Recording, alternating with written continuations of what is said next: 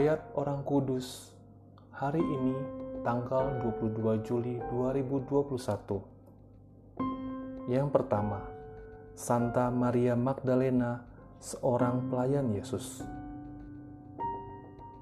Yang kedua, Santo Theophilus, seorang martir. Theophilus dikenal sebagai seorang laksamana Romawi yang sudah menganut Kristen. Ia ditangkap oleh tentara-tentara Islam yang menggempur Pulau Siprus karena tidak bersedia murtad dari imannya. Theophilus disiksa sampai mati oleh tentara-tentara Islam.